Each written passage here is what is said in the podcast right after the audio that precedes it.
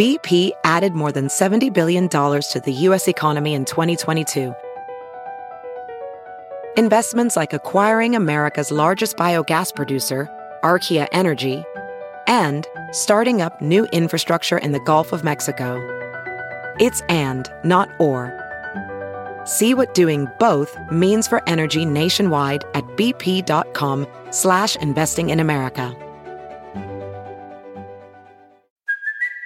It's Kaley Cuoco for Priceline. Ready to go to your happy place for a happy price? Well, why didn't you say so? Just download the Priceline app right now and save up to 60% on hotels. So whether it's Cousin Kevin's Kazoo concert in Kansas City, go Kevin, or Becky's Bachelorette Bash in Bermuda, you never have to miss a trip ever again. So download the Priceline app today. Your savings are waiting. Go to your happy place for a happy price. Go to your happy price, Priceline. The following podcast is a Dear Media production. Hey guys, I'm Whitney Port, and this is With Wit. A lot of you may know me from reality TV, and the reality is a lot's happened since The Hills. With Wit is dedicated to having real, raw, and occasionally ridiculous conversations with the people who have had a profound impact on me. Because on With Wit, very little is off limits.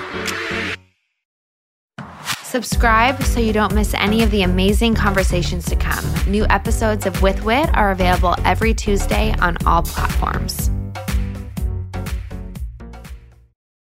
most research is you know between 95 and 98% failure rate of intentional weight loss efforts and if any other product had that kind of failure rate do you think we Oh would my buy gosh. it do you think that it would still be on the market like you know it's it the diet industry has so succeeded in brainwashing us to think it's our fault when we fail when the failure is baked in the failure is part of the design and it's what keeps lining their pockets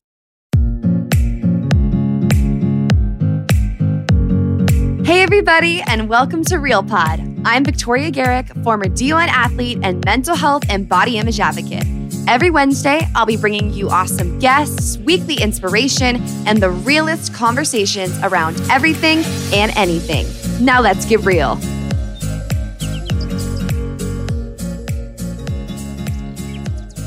Welcome back to Real Pod, everybody. We've got a really, really great episode here for you today. One of my favorite intuitive eating leaders and anti diet activists is here, and she's about to truly rock your world with a deep dive into the history of diet culture and a detailed, we love the detail, analysis on why diets don't work.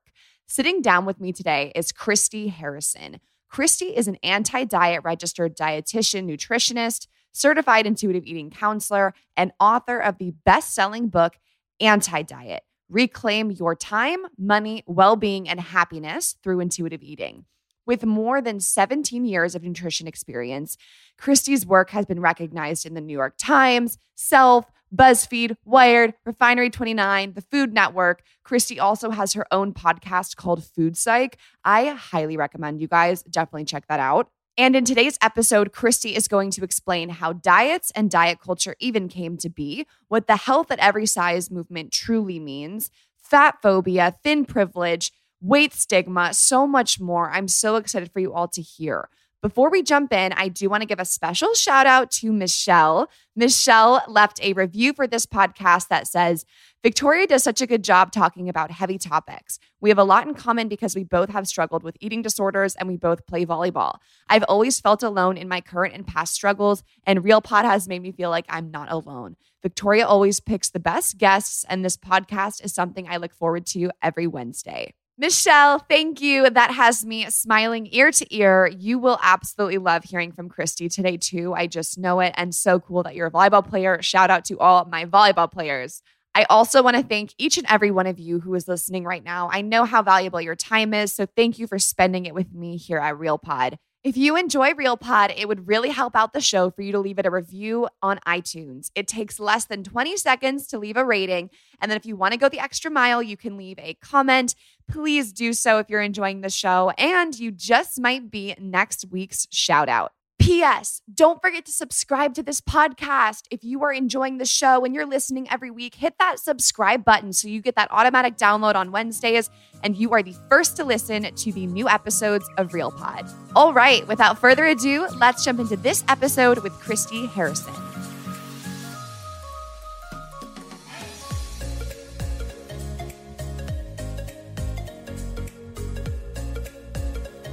Christy Harrison, it is such an honor to speak with you. I remember when I first saw your book come out, the title was just what enticed me the most anti diet.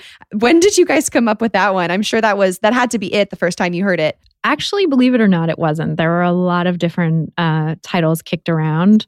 I think actually once once we got to anti diet, it was like, okay, this is it. But the, initially with the book proposal, it was going to be called The Life Thief because if you remember, that was kind of like a running theme through the book: is diet culture steals your time, your money, your well being, your happiness, and you know, I call it the life thief because of that. And so that was the running title. But then when I finally got the book deal and was working through it, my editor and I were just going back and forth with different ideas and nothing was really sticking. And then she was like, you know, I had to look through your website just to see if there was any language that popped out at me. And I noticed you call yourself an anti diet dietitian. What if we called it anti diet with like two, you know, just big block letters on the cover, anti diet? And I was like, yeah, that sounds amazing. And so that is a very long winded way of telling you how the title I love the about. backstory. I love the title. I think Mhm. it's great. One thing, though, is obviously diet has kind of two meanings. There's the diet, which is just what people eat and drink. But then over time, we've seen diet get such a negative connotation because it's associated with weight loss and restriction. But I would, would you argue that nowadays when people hear diet, they just think straight to, you know, restriction and intentional weight loss? Definitely. I think it has that connotation now. And I think it always has actually. So it's interesting because people often say, oh, diet's just what you eat. It's like your your everyday eating. And some people will, you know, go to the etymology in the ancient Greek and say, look, it's just it was, you know, it just meant way of life from the ancient Greek dieta. And so I was like, what is up with this dieta? Where did this word actually come from? And what what were the connotations back then?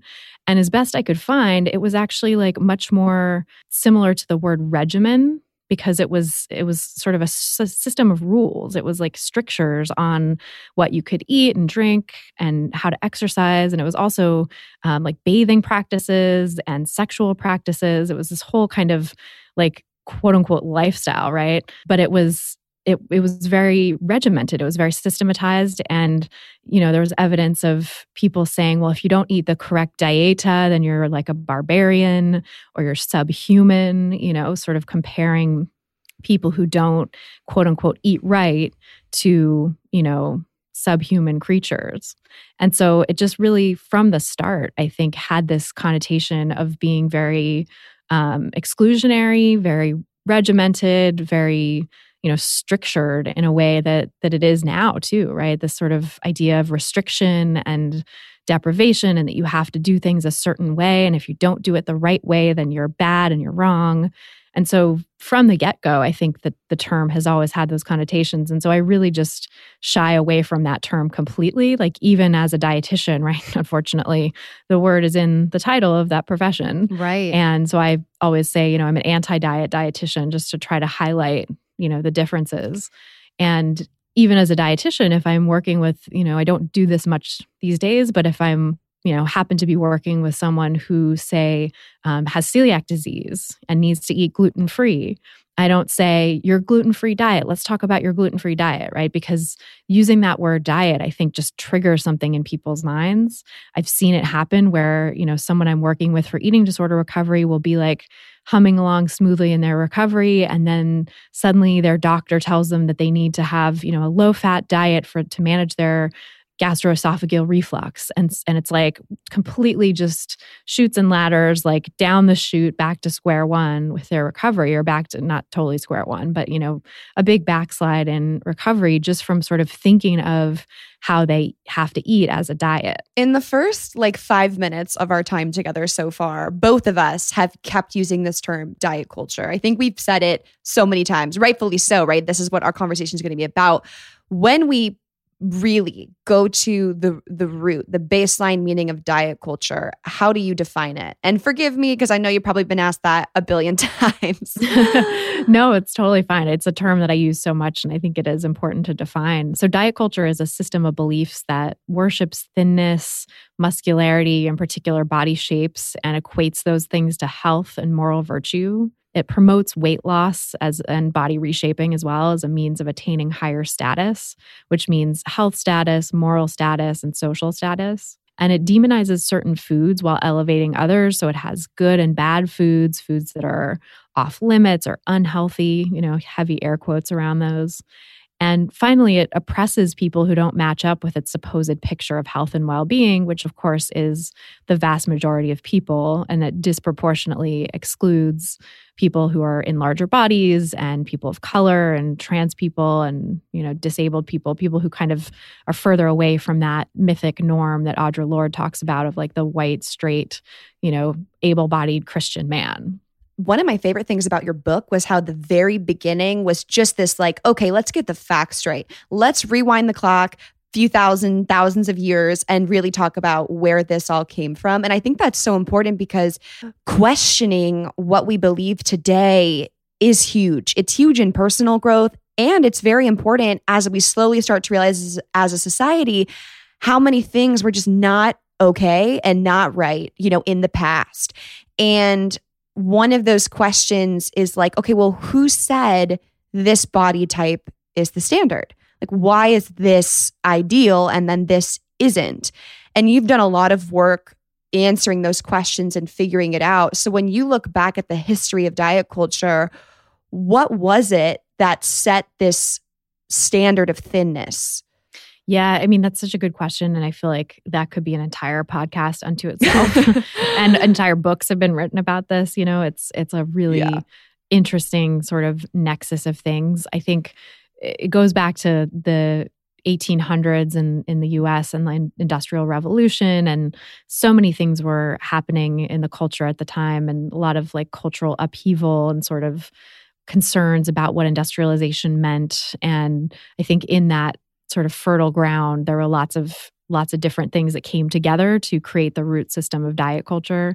And so, very briefly, this guy, Sylvester Graham, who's a Presbyterian minister, who was one of the first advocates, sort of really public, known advocates for cutting out a huge range of foods and, you know, basically demonizing some foods and elevating others, right? That aspect of diet culture.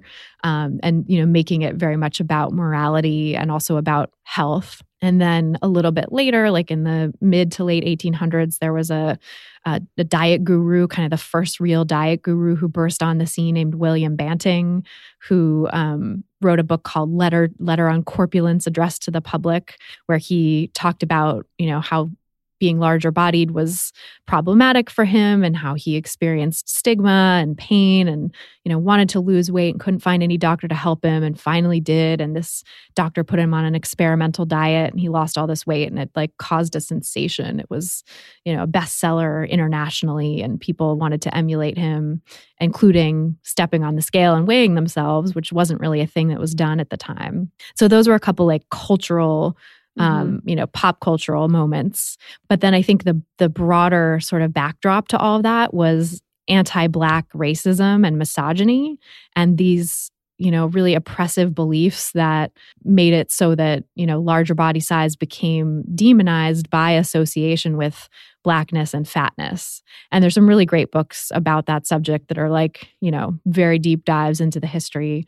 Uh, fearing the black body the racial origins of fat phobia by sabrina strings is excellent for understanding like how exactly anti-blackness came to sort of be the ground in, in which anti fatness developed. Was this when the BMI became a thing? That was sort of, yeah. So I think the BMI was uh, tangentially related when it first came to be. It was, you know, in the 1800s in Belgium, was this Belgian polymath named Adolphe Quetelet who developed it, his his whole thing actually was not even really related to anthropology. It was more like a statistical exercise. He was a statistician and a mathematician. I was say, wasn't astronomer. he an astronomer? Yeah, that's what I primarily I an astronomer. yeah.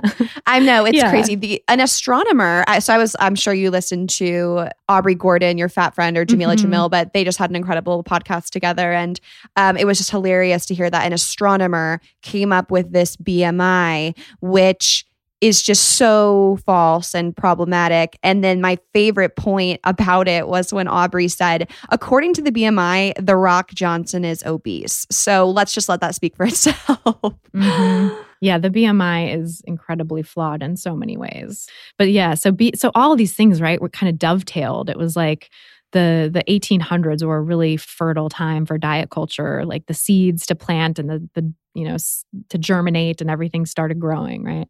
Um, and so by the turn of the 20th century, you know, diet culture was already firmly rooted and like taking off. And the diet industry really took off between like 1900 and 1920. It skyrocketed. It was, you know, suddenly there were diet ads in every magazine and people were clamoring for weight loss drugs and all of these different drugs and, you know, terrible things were getting put on the market that had really awful side effects. You know, tapeworms come to mind. There was thyroid medication for people who didn't need it, right? Like it was it was awful and the the you know, behaviors and practices people were doing were often really deadly. And you know, the diet industry just kind of took off from there and of course, I talk about in the book how diets don't work, right? And intentional weight loss really doesn't work about 98% of the time. I was going to say the statistics on that are just so compelling. You you just said 96, I've seen 95, but it's like 95 to 98% of diets are not successful. And then do you have on hand the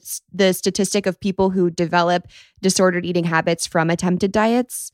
It's something like, well, it's complicated because the way, I mean, this is a whole other topic, but the way that, you know, disordered eating versus eating disorders are measured, I think is really constrained by diet culture in that, you know, diet culture wants the sort of Less normative, people with eating disorders.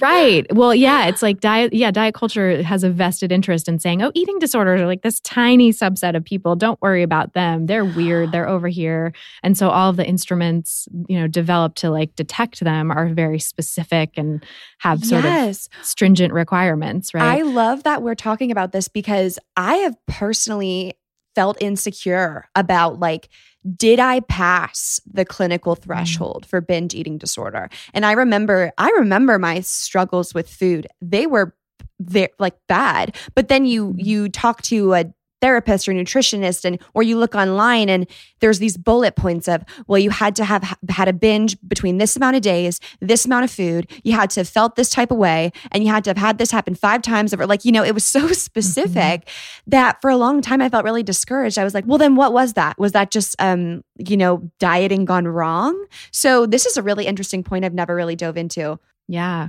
No, it's fascinating. And I think that's so common for people to, and I had that experience myself too of being in what I now know was definitely an eating disorder. And, you know, I didn't get a diagnosis at the time, but I for sure had, you know, the, the relationship with food that was characterized by that level of distress and was engaging in some really disordered behaviors.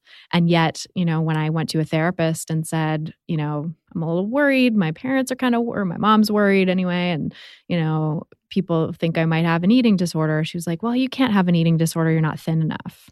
She actually said, you're Mm. not a slight person, which was like such a weird way to frame it and so specific and it's like what what image do you have in your head exactly of how someone with an eating disorder looks that that's you know such a i'm passive term to use. Right?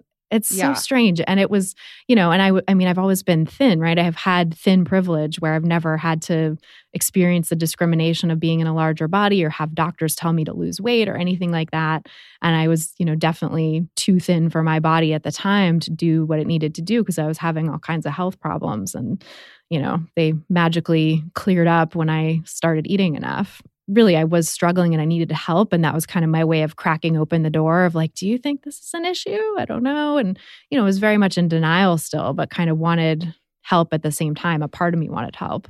And her saying that just like made me slam the door shut and barricade it closed and be like, okay, I'll show you who's slight. I'll show you who's thin enough for an Oh, eating gosh. disorder and like dig myself even deeper into the into the hole.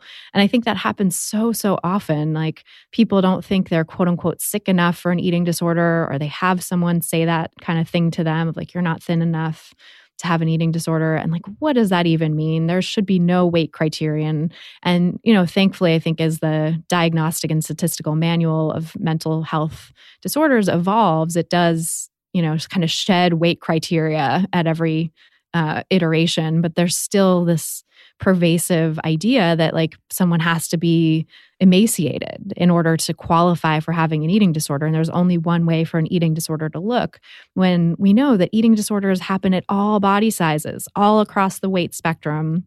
There is no look to an eating disorder. You can't tell who has an eating disorder just by looking at someone. And you know this sort of old school way of diagnosing people on sight just turns people away from from treatment and from seeking help that they so desperately need and deserve. Yeah, there's so much I want to dive into. Oh my gosh, I'm looking at how long it's been and how much time we have. We still have a lot of time left, but I'm thinking of everything I want to talk about with you. And I'm like, oh my gosh, okay, here we go.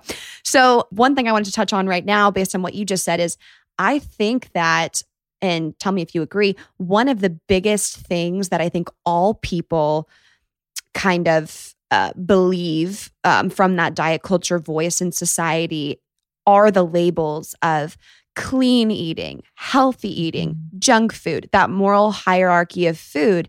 And those labels, I mean, obviously we know are harmful because you then, if you eat the junk food or the bad food, you know, you associate that with guilt and shame and, you know, you didn't eat right. And then it just creates that cycle. And one of my favorite quotes from Aubrey Gordon is, we are replacing a beauty standard with a health standard that is just as mm. fickle, just as relentless, and just as out of reach for so many. And I'm finding that diet culture, we're seeing a good change. Not the change we need. People are still very much oppressed, but we are seeing some, like Victoria's Secret didn't have their fashion show. We're seeing more body diversity in places that there wasn't five years ago. But I do think diet culture is still very present, but disguising itself as okay, well, it's no longer about your image, but you got to eat healthy. You can't eat junk food. Mm-hmm. You got to eat clean. Would you agree with that? Oh, totally. Yeah. I call it the wellness diet. It's the way that diet culture has shape shifted for the 21st century. And it's kind of an interesting, I mean, that's a whole other chapter, which is about kind of the that morphing of diet culture and how it's transitioned into being about quote unquote wellness, even though it's just the same thing, right? It has those same principles. It's that same system of beliefs that I talked about, but it's cloaked in the language of health and wellness. So now it's like, yeah, eat right, be healthy. And oh, if you happen to lose weight, then that's great. That means it's working or that means you're healthier. Or, you know, you just, you need to um, lose weight for your health, right? And it's not about beauty, it's about taking care of yourself. And so, in all these ways, you know, diet culture used to be so much more above board and so much more overtly about the aesthetic and the pursuit of weight loss and thinness at all costs. And now it's like about, you know, supposedly about the pursuit of health, but it's actually just the same thing. It, it is still the pursuit of thinness at all costs. It's just been rewrapped and repackaged for the 21st century because people started to get the message in the 1990s, like started to get you know the awareness and the science was there that diets just don't work and that diets have an abysmal failure rate. And not only do they make people regain all the weight that they lost but oftentimes people gain back even more than they lost.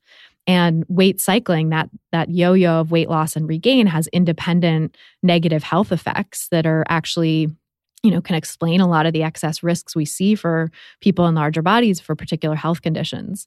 All of that information was emerging in the 1990s and scientists and doctors were like getting the memo. This was mainstream right is my point. Like this was all getting out there in a big sort of mainstream way. And people were getting the message that diets don't work. And I think the diet industry was really running scared and looking for a way to pull people back in. And so that's where this sort of repackaging of diet of dieting as wellness came to be. And I think that we are in a similar moment right now because health at every size and intuitive eating and anti diet, the anti diet movement has been gaining steam and taking money away from the diet industry's bottom line for a number of years now. And COVID 19 became a convenient uh, way for the diet industry to sort of regain a foothold. And, you know, you see this especially with the pushing of bariatric surgery because there's a lot of research coming out now that's supposedly, you know, says that that higher weight is supposedly a risk factor for COVID-19. It's super problematic research. A lot of it doesn't control for confounding variables and I talk in the book about, you know, how correlation is not causation and how if we do see a link between higher weight and certain health outcomes. It doesn't mean higher weight causes that health outcome. It just means that there's maybe something else going on that's causing the two or that's linking the two. In many cases, it's weight stigma and weight cycling, right? Yeah. Sorry to interject here. I just, I do want to dive into this health at every size discussion because I think it's really important. And I really want to make sure that like I squeeze all the juice out of your knowledge here. And some of these mm-hmm. questions I'm about to ask don't reflect how I feel, but I just know that some listeners might have these thoughts and it's best to, you know, kind of ask you these questions that might seem like pushback, but just because I want to generate, you know, all the information you have to offer. So you said correlation is not causation. What would you say to mm-hmm. a question that that states, okay, well, let's say you have a thousand people and 500 of them are weigh about 400 pounds and the other 500 weigh around 160 and they're all 5'9 and the ones that are 500 pounds all are suffering with this same illness or the same condition. How can you not make the assumption that it might have to do with the similarity amongst that group of people? Yeah, so a couple things. I mean, I think again that's correlation, right? Because we don't know we don't know what all what all is going on for all of those people. You know, living in this world at 400 or 500 pounds brings a tremendous amount of weight stigma with it because of the culture we live in because of diet culture right? All of that you know system of beliefs that gets imposed on people from birth basically. And so you know people are bearing an extreme amount of weight stigma as they move through the world at that size. And weight stigma includes medical weight stigma which means people are getting subpar care. Um, doctors aren't spending as much time with them if they see them at all. Patients are feeling discriminated against in the doctor's office and not cared for. Doctors say some horrible, awful things to people in larger bodies. And that makes people in larger bodies often delay care, not go to the doctor. Um, also, people in larger bodies tend to be paid less and you know not have jobs as often, and so or be, be less likely to be hired for jobs. And so, having health insurance and access to care might be further out of reach for higher weight people. And of course, with intersecting marginalized identities, that compounds even more right? And so the experience of life in a larger body means that people are less able to access high quality, compassionate, evidence-based healthcare. And I talk about this a lot in the book where, you know, that medical weight stigma has led some people to die of cancer or lose their lung because they were misdiagnosed as, you know, your shortness of breath is just because of your weight and you have to lose weight. Or, you know, my friend Ragen Chastain was went to the doctor for strep throat and was told to lose weight instead of being given antibiotics. And luckily, she was able to advocate for herself and get the care she needed. But not everyone is that lucky, right? And so, you know, when you look at people in larger bodies, you can't separate them. You know, as as Ragen actually says, you can't separate fatness from a history of weight stigma, from a history of discrimination in this culture. And so, and we know that weight stigma is an independent risk factor for things like heart disease, diabetes, early mortality, some forms of cancer, right? There's all these different things that that weight stigma alone brings to people's lives independent of their weight. And then that's not even to speak about weight cycling which is another thing that people in larger bodies experience disproportionately and especially at the higher end of the scale. So you know that group of 500 people or whatever is much more likely to have gone on multiple diets and lost and regained lots of weight over the years. And that process of weight cycling actually puts stress on the body and makes puts people again at higher risk of all of these things that tend to then get blamed on weight itself but that are actually explained by weight cycling heart disease especially. There's uh, really strong evidence for cardiovascular risk from weight cycling independent of body size. Also mortality some forms of cancer potentially diabetes you know so again it's the it's the weight stigma and the weight cycling that can explain a lot of that excess risk. And that's to say nothing of other potential confounding factors like poverty and lack of access to health care and experiences of discrimination um, you know other than weight stigma right? Experiences of racism or discrimination based on gender identity or whatever it is. So you know you put all those things together and you can really see how correlation is just not causation when there's all these other confounding factors at play. And you can't take the person who's living at 400 or 500 pounds out of the society that is causing them to have disproportionate amounts of weight stigma, weight cycling, and other forms of discrimination.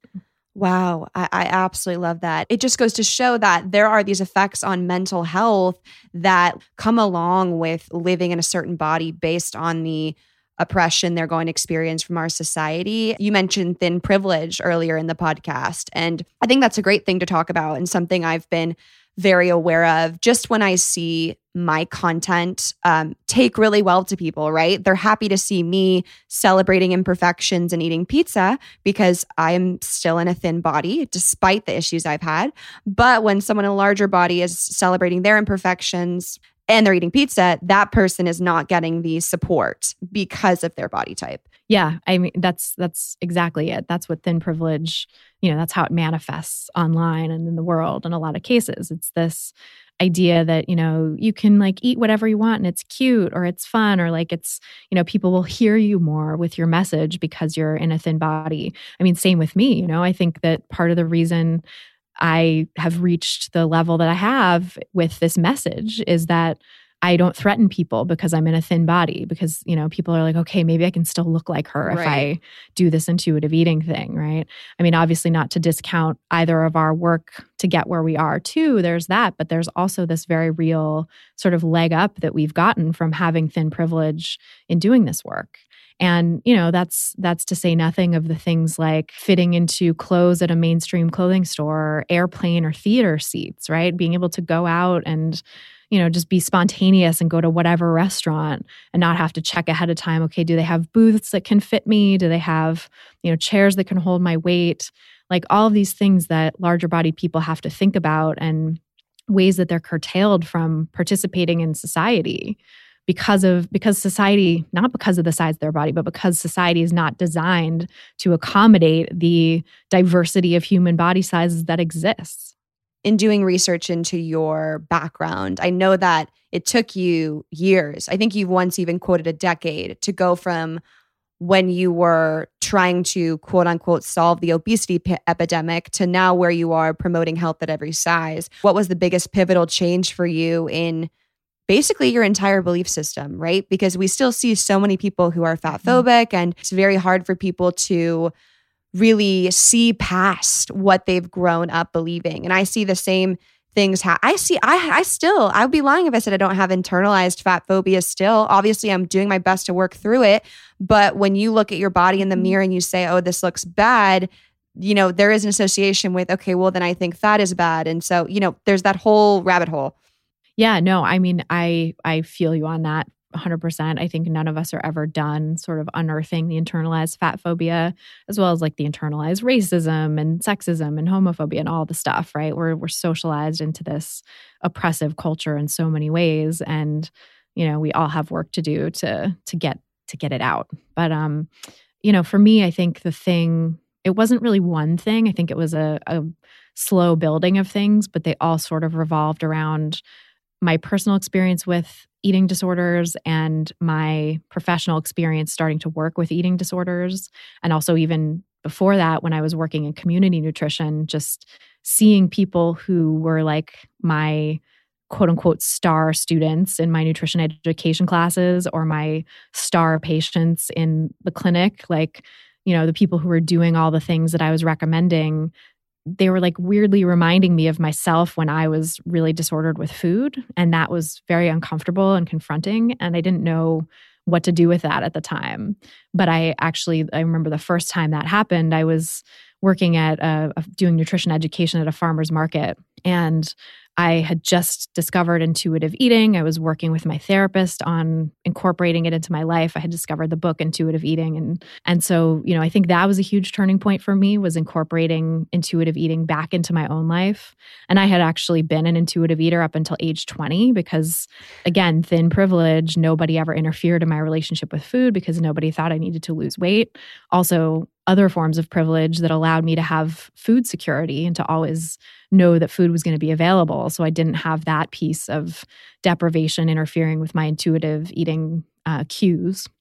And so, you know, I had, had had that good fortune to be an intuitive eater without even knowing it up until age 20 and then gained a little bit of weight decided to lose weight and that's when all the the trouble began for about a, a, a decade. Um, and so when i discovered intuitive eating it was you know really like coming home to this way that i had eaten and related to food in my body previously. And it was so healing for me personally. And then like in my career separately as i was transitioning or you know starting to move into working as a, a nutritionist and eventually dietitian it was just such a strange you know cognitive dissonance to be doing it one way in my own life and then telling people to eat a certain way you know other ways because i was told and i thought and i believed at the time that you know well this person's heavier and so they need to lose weight so they need to do this even if i'm doing this other thing right? And eventually that you know just became too cognitively dissonant i think. And I started to move into wanting to work with eating disorders because I was so fascinated by the ways in which people's relationships with food go awry and and how so many of us struggle in our relationships with food in this culture.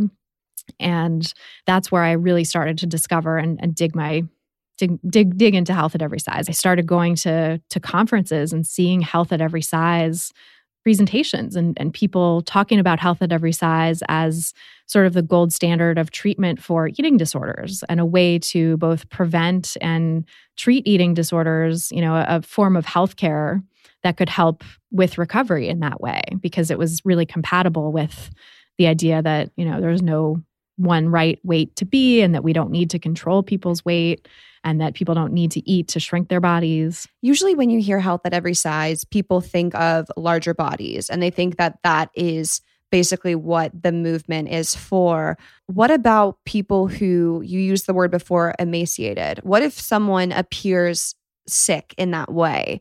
Does health at every size basically protect that body type and saying that being extremely thin could be healthy for that person? That's a trickier question. And I would say not necessarily, right? Because health at every size really means that it, it, doesn't mean that people are healthy at the size they are at now, whatever size that may be. It means that health is possible at every size and that for people to pursue health, they don't need to shrink themselves in order to achieve that. Health is not a, a static state, but to be able to pursue and develop health as they go along. And also to the extent that they desire to and and have the resources to do right because health is not a moral obligation i always want to make sure to point out but you know for someone who is emaciated it's very very unlikely just in terms of human physiology it's very very unlikely to be emaciated without something going on that's causing that that is really problematic. Whether that is a restrictive eating disorder whether that is you know cancer or some other form of illness to be able to you know pursue health and achieve greater well-being for a person in that you know size of body it really means addressing the issue addressing what is going on not the weight itself but addressing you know for example anorexia right? If someone has anorexia and they're in an emaciated body the way to approach the health at every size approach to that is to work on healing your relationship with food you know, if you're in a like little wooden shack in the woods or a little cabin with a wood burning stove to keep warm, and it's the middle of winter, right? And you have your deliveries of wood that come every week, and then suddenly the wood stops coming, right? The wood is like the food, and you know, so the the food stops coming, the wood stops coming, the energy stops coming in. What do you do? You have to start breaking down like the wood in the house. And so maybe you start with non-essential structures like wood paneling that's just decorative or, you know, floorboards and things like that that are not strictly necessary. and then it you know still no wood arrives and so you have to start taking down more essential structures you have to take down support beams you have to take down roof shingles and siding and you know burn that to keep warm right to stay alive and if you don't have a delivery of wood that eventually comes you're going to have to take down the whole house to to be able to stay warm right and so that's what that's what happens in um, restrictive eating disorders but also in other disorders where someone may not be able to um, get enough energy to survive. You can't say that it's healthy to be emaciated because health at every size, right? Eating disorders are like unhealth at every size. I would say they're the opposite of health at every size because they're, you know, you're you're depriving yourself of what you actually need to survive. And health at every size means pursuing well-being without worry or concern that your body is going to get larger or without worry or concern really of what's going to happen to your body but you need to have the fuel coming in in order to keep yourself safe. If we flip this on its head and we go to the other end of the spectrum of the opposite of being emaciated, so assuming that someone in a body so large, maybe they're unable to walk, would you associate the same sort of analysis? So that's that's a different story I think because you know, bodies that are at that large end of the spectrum don't have the same um, sort of starvation risks and and you know immediate danger that someone in in that emaciated state is in and when someone is in a very large body like that and might have mobility issues or things going on that are interfering with their quality of life. Unfortunately we just don't have a safe and sustainable way for anyone to lose weight even folks at that very high end of the spectrum. And that includes bariatric surgery. I lay it all out in the book. And so, what Health at Every Size offers to someone at the very high end of the weight spectrum is evidence based tools and practices to take care of their health, whatever their size and whatever happens to their body, without trying to shrink it. And so that can look like eating in a way that promotes well being, right? Maybe helping people recover from any disordered eating behaviors they might have, getting people medication for any, any issues that they might have knee replacement surgery mobility aids you know so there's there's tools and resources and practices that people can engage in even at the very highest end of the weight spectrum and all across the weight spectrum to support their health and well-being without shrinking their bodies so to clarify you mentioned that weight loss in any form is harmful what would you say about someone who is like, I'm just going to go into a 100 to 200 caloric deficit? And by the way, I don't advocate for this. I don't count my calories. I'm just trying to interview you here and get like all these great juicy answers to the most baseline comeback, quote unquote comebacks from society. So what would you say about mm-hmm. someone who's like, okay, well, I did a deficit of 100 to 200 calories.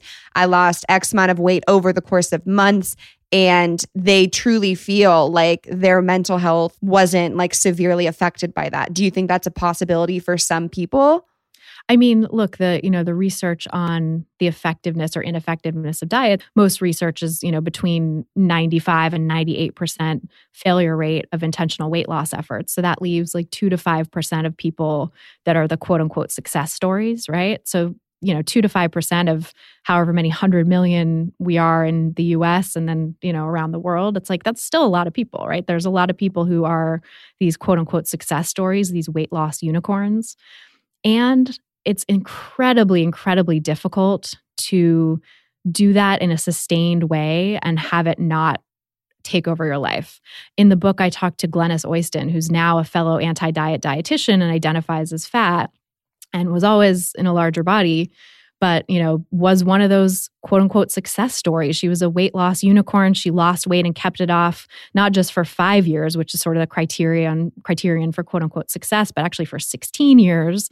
And she did it by this sort of light dieting at first right? Where she you know cut some calories. She started you know swapping things out whatever whatever um, and you know lost lost some weight gradually over time and seemed to maintain it. But the problem was it started to get harder and harder and harder to maintain every year. And she started to have to work harder and harder and do more and more dramatic things in order to maintain that weight loss because her body was fighting it. Her body was fighting to go back to baseline, to go back to its place where it was safe.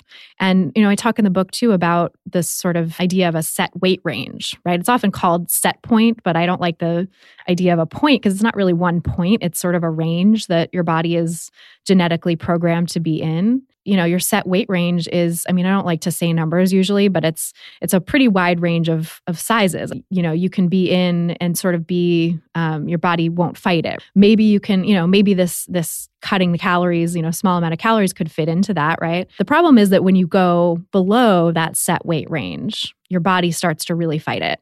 And it has all these biological processes that kick in to push you back to the set weight range and usually overshoot a little bit because your body is convinced that it's in a famine and it's in a place where famine is common.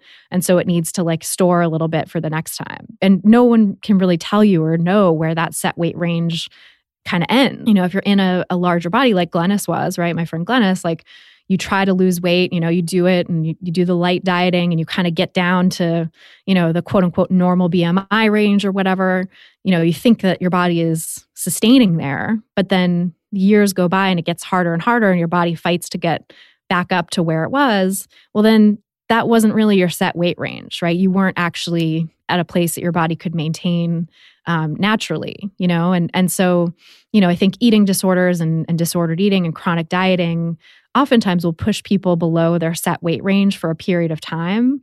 And people will sort of think, oh, if I could only just keep doing this forever, or if I could just get back to doing what I was doing when I was that weight, I could just magically stay there forever.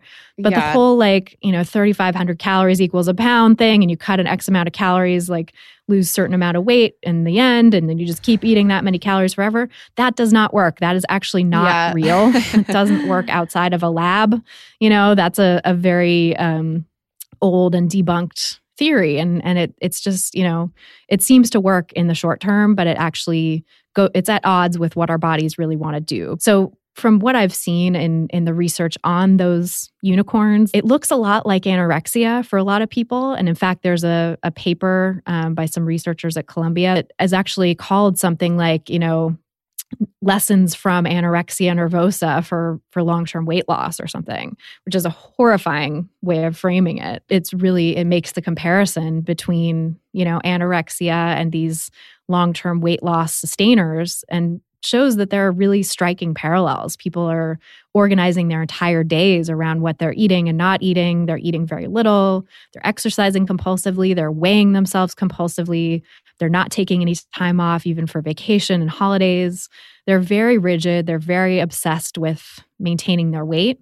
And that's eerily similar to people who are in the throes of anorexia nervosa. Oh gosh, that's chilling to hear that possible parallel. Um, I have to check that article out. Mm-hmm. That's another thing is you, I mean, I'm not surprised you were a journalist. It's clear just from your book and obviously our conversation today, all the research, all the peers in and colleagues and and books and articles and history that you have mapped together to really come to this place where you're sharing a message that's so important and truly speaks out and fights back against the traditional norm. I mean, I think the most polarizing statistic is literally 95% of diets are not successful. People advertising diets should be like, oh, try keto, try South Beach. And just so you know, uh, you have a 95% chance of failing and possibly developing an eating disorder because it's so harmful what they're offering. And that part of the, the offer just is excluded from the narrative completely. And if any other product had that kind of failure rate, do you think we oh would oh buy gosh. it? Do you think that it would still be on the no. market? Like, you know, it's it the diet industry has so succeeded in brainwashing us to think it's our fault when we fail when the failure is baked in. The failure is part of the design and it's what keeps lining their pockets. It what it's what keeps the diet industry ballooning by billions of dollars every year. It's so true. And even just thinking back on my old younger self who used to diet, I was like, I don't get it. I'm I'm a good student. I'm a dedicated athlete. Like I if I need to get something done on the volleyball court, I figure it out and I get it done. Why can't I just resist carbs for a month? Like why don't I have willpower? it was like that was the one area of my life that I I I was failing and I thought it was truly my fault. And you know, it's just so freeing to realize number one, it's not you that's the problem. And then number two, to join in on this movement against, right? Like the anti diet, like what your book says, against this oppression and this weight stigma and all these problematic things that are preached to us on a daily basis. And I truly hope that in the coming years we see we see a big 360. I mean, I hope so. Do you think we're nearing that point or or it's on the the horizon? Yeah, I mean, I feel like we could totally have a 180, but the the problem with that I think is that the diet industry is such a huge multi-billion dollar operation and is not going to go down without a fight. And so I think we need to be incredibly vigilant for all the sneaky new ways that diet culture and the diet industry show up and masquerade. And, you know, I think that we're getting close to a critical mass of people who are just ready to walk away, maybe. Although, you know, when I leave my bubble and go spend time out in like different parts of the world and the country and, you know, with people who are not anti diet folks, I'm sometimes sorely disappointed at how far we still have to go. Um, mm-hmm. So I, I alternate between feeling really optimistic and feeling really like, you know, this is not going to happen in my lifetime and maybe not even in my kids' lifetimes. But I think that, you know, any good social movement, that is the case, right? That it takes, I forget who said it or what the exact quote is, but it's something like, you know, real change takes like three generations or something like that. And, you know, so I think maybe we are in this for the long haul. Maybe this is something that we're going to have to pass the baton to the next generation and and you know I feel I have received the baton from the previous generation, right, of the people who started, you know, anti-diet and fat activism back in the 1970s and, you know, have continued on in this work and are are now kind of nearing retirement. It's like there's, you know, a transition there happening. So maybe there's, you know, one more generation and then maybe we get there. I don't know. You know, it's right. I, and you know, it's never like any other form of oppression it's never really gone, right? When you look at, you know, the parallels with other forms of oppression, it's like there's there's rights that are gained, there's lots of ground that is achieved, but there's also you know the residual effects and the, the systemic racism or the systemic sexism and homophobia and things like that and that's that's i think probably going to be there as well with fat phobia um, longer term and and you know it's going to take just a lot of undoing and unlearning and untangling to really get it out of our system. Well, that's why it's so important that you are doing what you're doing. And I'm so grateful that you took the time out of your day to come share this with us. Christy, I just really appreciate it. So thank you so much for everything you shared with us today. Yeah, thank you for having me. It's great to talk with you. If you enjoyed this episode with Christy Harrison and you want to stay in touch with her on social media, please follow her on Instagram at Christy Harrison. The Christy is spelled with a one, so C H R 1 S T Y Harrison. She's a fantastic Instagram follow, and her podcast is called Food Psych, which you can stream anywhere you listen to podcasts. It's incredibly informative and pretty much an extension of this episode. So if you enjoyed this, definitely check out Christy's podcast. Thanks again for listening to Real Pod. I so appreciate it. I hope you enjoyed this episode. Don't forget to subscribe to this podcast so you never miss one and you get that automatic download on Wednesdays. And if you're enjoying the show so much, you can also go to iTunes and leave a review and a rating. It would mean so much to me and it would really help out the show.